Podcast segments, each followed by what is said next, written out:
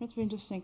And I guess this cue maybe for a student listening to since you work in synthetic biology, how, how that you approach is a kind of designing the, this material?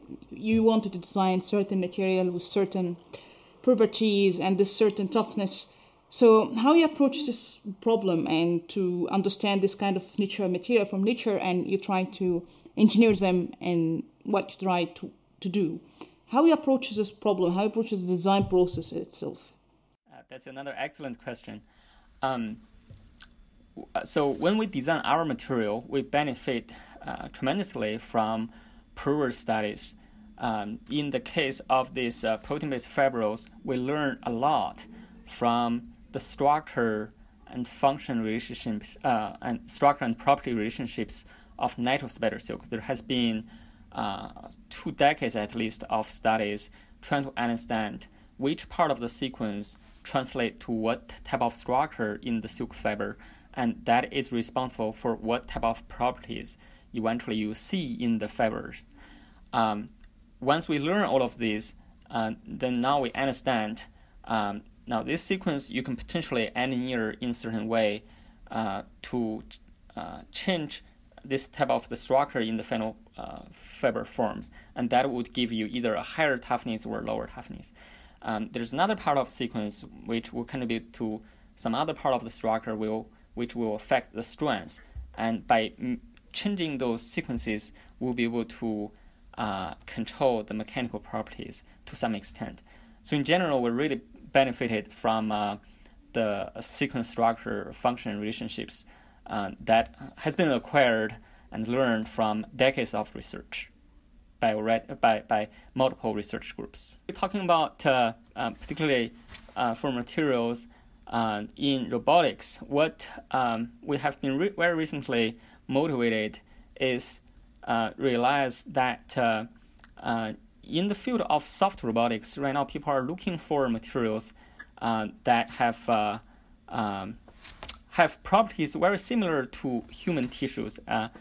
I do believe that is going to be critical, particularly if you imagine a future scenario where uh, soft robotics is going to be very broadly uh, applied in a variety of uh, systems where people want to have very safe interaction with robots.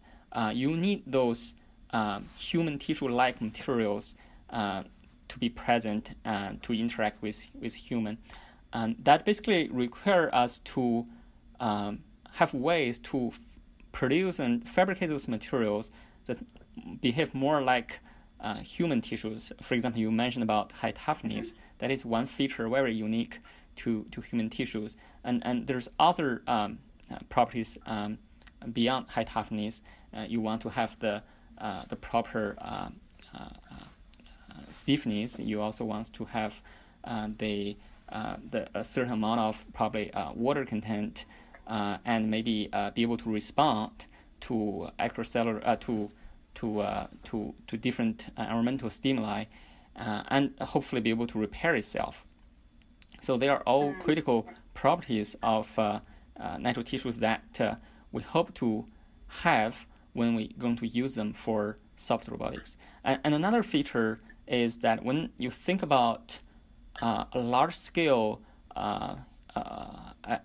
adoption of such a material, uh, you also want to con- uh, consider environmental issues. You want the material to be uh, to be uh, renewable. You want the material to be uh, degradable after use, and or hopefully to be recyclable.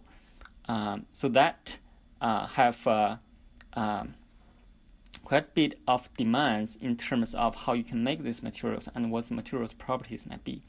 and that really motivates me since we are um, focusing on protein-based materials, and these are the materials that are naturally uh, uh, renewable uh, and biodegradable, and many of them um, you can tailor the material to behave like muscle uh, tissues. Uh, for example, as I mentioned earlier, there's another recent work where we took the protein from muscle fibers, and the material eventually have also behave very similar with uh, with animal muscles.